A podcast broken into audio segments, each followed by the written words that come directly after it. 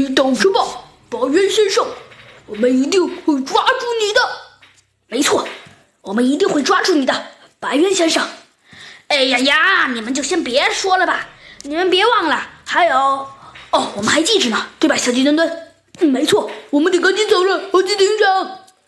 只见小鸡墩墩、猴子警长和弗兰熊飞速地飞奔了起来。过了一会儿，他们跑到了一个黑黑的巨大的铁门面前。小鸡墩墩应该就是这里了。小鸡墩墩定睛一看，只见一个高达差不多10米的巨大铁门出现在了他们的面前。弗兰熊，你帮我检查一下这个门怎么打开。哦吼吼吼，好的。哦，猴子警长，这个门的材质都是金属，可能应该得需要钥匙吧。弗兰熊，那我们赶紧找一找。我们分头行动。只见猴子警长和弗兰熊正在找着呢，忽然小鸡墩墩一脚踹在了个巨大的钢铁门上，猴子警长、弗兰熊都吓了一大跳。可是起地的事情发生了，那巨大的钢铁门居然轰然倒地，发出了巨大的轰隆声音。猴子警长用质疑的眼神看着小鸡墩墩，疑惑地问道：小鸡墩墩，你是怎么做到的？小鸡墩墩嘿嘿的傻笑道说：嘿嘿，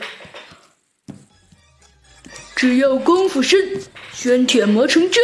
嘿嘿，我也是凑巧的嘛。天下无敌，帅气无比的小鸡墩墩来破案了！欢迎大家收听《小鸡墩墩探案记》第54章：黑暗降临7。小鸡墩墩，看来你挺幸运的吧？那我们就赶紧进去吧。好的，猴子警长。只见猴子警长和弗兰熊还有小鸡墩墩走进了大铁门内，但是他们没有注意到，大铁门竟然自动的又合拢了。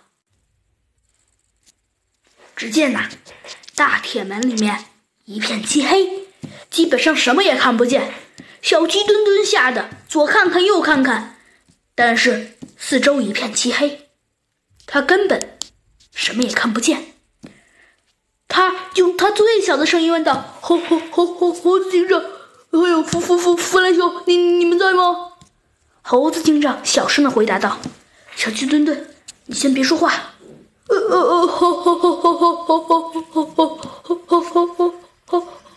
好的。就在这时，忽然好像小鸡墩墩头顶上有一块石头砸到了他的脑袋上。小鸡墩墩不自主地摸了摸脑袋，说道：咦，奇怪，猴子警长，好像什么东西倒掉了我的头上。可是刚说完这句话，只听轰隆隆的巨响，突然在黑暗中，一块巨大的岩石从空中飞速地下降。这个山洞，猴子警长飞快地大叫了一声：不好，小鸡墩墩，弗兰熊，这个山洞快要塌了！只见巨大的岩石掉落在了地上，发出了轰隆隆的巨响，岩石四散飞裂。有一块石头差点砸到小鸡墩墩的头，小鸡墩墩吓得抱着头，像一个大西瓜一样在地上乱滚。猴子警长还是比较冷静的，说道：小鸡墩。可是猴子警长突然看到小鸡墩墩的那个姿势，又笑了。小鸡墩墩，我看你不用武装模块也可以啊。对了，小鸡墩墩，我能不能再把你当一次小鸡墩墩飞大了？什么？小鸡墩墩都快要气疯了。小鸡墩墩，就一会儿。只见猴子警长把小鸡墩墩用力地扔了出去，小鸡墩墩在空中就好像一个正在急速飞奔的打篮球。只见呐，前面的一块巨大的石头被小鸡墩墩一下子给撞烂了。猴子警长拍了拍手，说道：“这个办法果然很妙。”弗兰熊和小鸡墩墩，我们快走！只见小鸡墩墩从地上爬了起来，拍了拍身上的土，说道：“每次都让我当小鸡墩墩飞蛋。”就在这时，忽然弗兰熊好像想到了什么似的，大声叫道：“对了，猴子警长，还有小鸡墩墩，我们还得去第二层呢！现在为什么这个第一层都快要塌了，怎么能去第二层呢？”